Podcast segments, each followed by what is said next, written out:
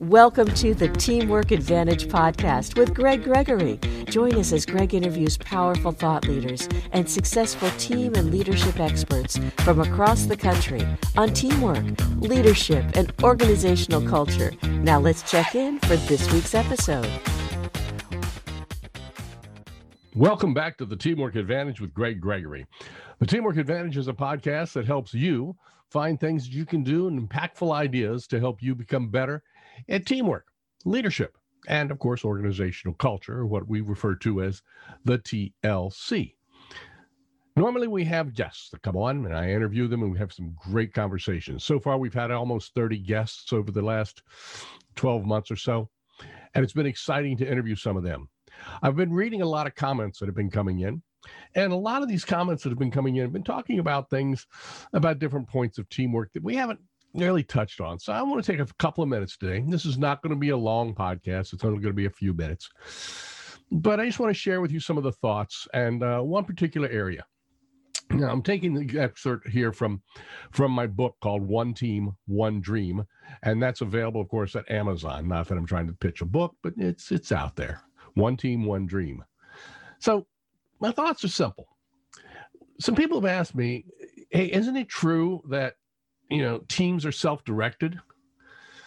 And that got me thinking. I want to talk about some myths about teamwork. And quite honestly, teams are not necessarily self directed. They definitely don't start self directed. Okay. Um, teams will come in and they can become self directed. And that's the good part. The more cohesive they become, once they start to build trust, once they build the uh, autonomy that they've got, they've gone through stages of conflict, they've gone through the four stages of um, matriculation, you know, the forming, storming, norming, performing. They do all of that.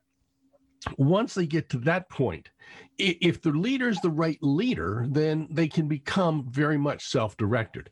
Now, when I say leader, again, we're not talking about just a leader who is in charge you know, every team has leaders. It's not always the person who's in charge. So I want you to understand, I'm going to share with you five myths about teamwork. Okay. Number one is teams are not always self directed, they can become self directed. The next myth is number two is work team participation can be mandated or told. You must get along. You must be a team. That's a bunch of crap. That's not true. It just doesn't happen. I mean, here's one. Have you ever tried to play fetch with a cat? they just look at you. It's a total exercise in futility. You cannot make someone want to do something that they really don't want to do. That's why if you listen to Simon Sinek, and a great TED talk, by the way, Simon Sinek, it starts with why. And it's that's absolutely the key. Once the team members understand why something is important, they have a better likelihood to want to do how. But just trying to tell people to do something, eh, it will work to a certain level, but you're not going to achieve maximum participation. Now, also, you know, you can't mandate that the whole team work together. You could also break down into clusters. You can have micro teams, three or four people here, two or three people over here work together, and then come back together and put everything together as a group. That that's that's where teamwork comes. But you cannot mandate it. Okay. Number three, uh, myth number three: employees want to be empowered to work as teams. Well, they don't always want to be empowered. You know, there are some people, there's different behavioral styles. There are some people who are perfectly content not taking charge. There are people that are perfectly content who to work alone. You know, we've all known some of these people you know the introverts the extroverts you know there's that there's that model. There's a type a personality. There's the everything DiSC model that i'm part of that i do a lot of work with. Everything DiSC you know you've got your drivers who prefer to work alone but they drive people through it. The conscientious people they definitely prefer working alone. Whereas the uh, the eyes the influencers they love to be with people. So it's, it's, kind of where you come together, and we have to find that little happy medium, if you will. But there are things that start to work. So understand that. And we have to, we struggle on where to work together. And there's times that that can come together. Once we understand these styles, people can be empowered. Now, the other thing about empowerment, I, it's a scary word. Sometimes when you empower people, you give them power to do something. And if I give you power to do something, if I if I am a leader, okay, if I am a leader and I give you power to do it, that means I also have the power to take it away. And there's nothing more devastating to anybody than to be empowered to do something and then have it removed. That's just devastating.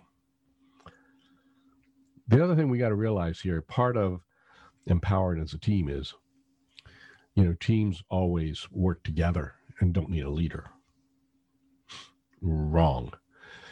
Myth number four all teams, all team decisions, I should say, all team decisions need to be a consensus. No, they don't. Every team still needs a leader. And like we said earlier, it's not always the person who's in charge, but somebody has to make decisions. It's, it's like a ship. The captain of a ship sets the direction and the course. Now, whether it's military or merchant ships, doesn't matter. There is a little hierarchy there. The other thing we got to remember we need our direction. I remember Zig Ziglar speaking years and years ago, and he said, "It's it's like a ship on the ocean. A captain can be totally free, or a ship can be totally free, as long as the captain maintains the correct compass heading. That's it. They must become a slave to that compass." Today, of course, it's slave to the GPS. But that's what we look at. You know, they don't need to be always need to be a consensus. It's just first off, you're never going to get there. You're never going to get to that. Let's look at so many different teams. They just never get there. Some decisions can be made by team members. That's absolutely true. Now, I do believe members need to have input. They need to have input. That's where the participative leader comes into play. The authoritative leader, of course, tells you what to do. The free reign leader lets you do it all. Now, that's self directed teams, and that's good if you're there. It's that middle ground. You need to get the input from everybody. You need to make that evaluation. Somebody needs to make the decision. So it's not always going to be a team consensus. It can be, and that's great when you can. We got to make sure we understand how to get through conflict and make sure our conflict that we're having is around ideas. Myth number five, and this to me is one of the biggest ones. It was said, you know, when you work in a team, you produce error free work. Wrong. Teams are still only as strong as their weakest link. Not to take anything away from that TV game show, The Weakest Link, but it's there.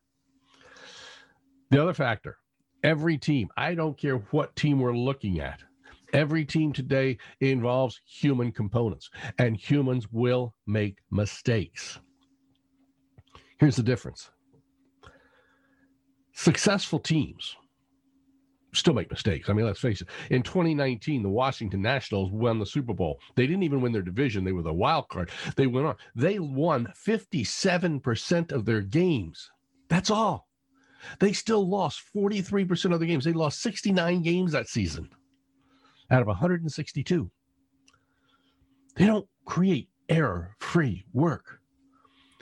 The difference between the successful teams and the mediocre teams is that successful teams identified what went wrong, worked to correct it, and they never focus on who screwed up. Remember, teamwork can make the dream work when everybody's working towards it. We've got to have that common goal. Guys, it's been a privilege to be with you just a few minutes today. I hope you've had some fun. Remember, every week, the Teamwork Advantage offers impactful ideas that you can use immediately. Until next week, remember that having a good day is just being average. When you listen to the Teamwork Advantage podcast, you're not average. So go make today an excellent and exceptional day. Bye bye. This has been the Teamwork Advantage with Greg Gregory. To learn more about how Greg can help your organization develop a powerful winning culture, visit teamsrock.com. That's T E A M S R O C K.com.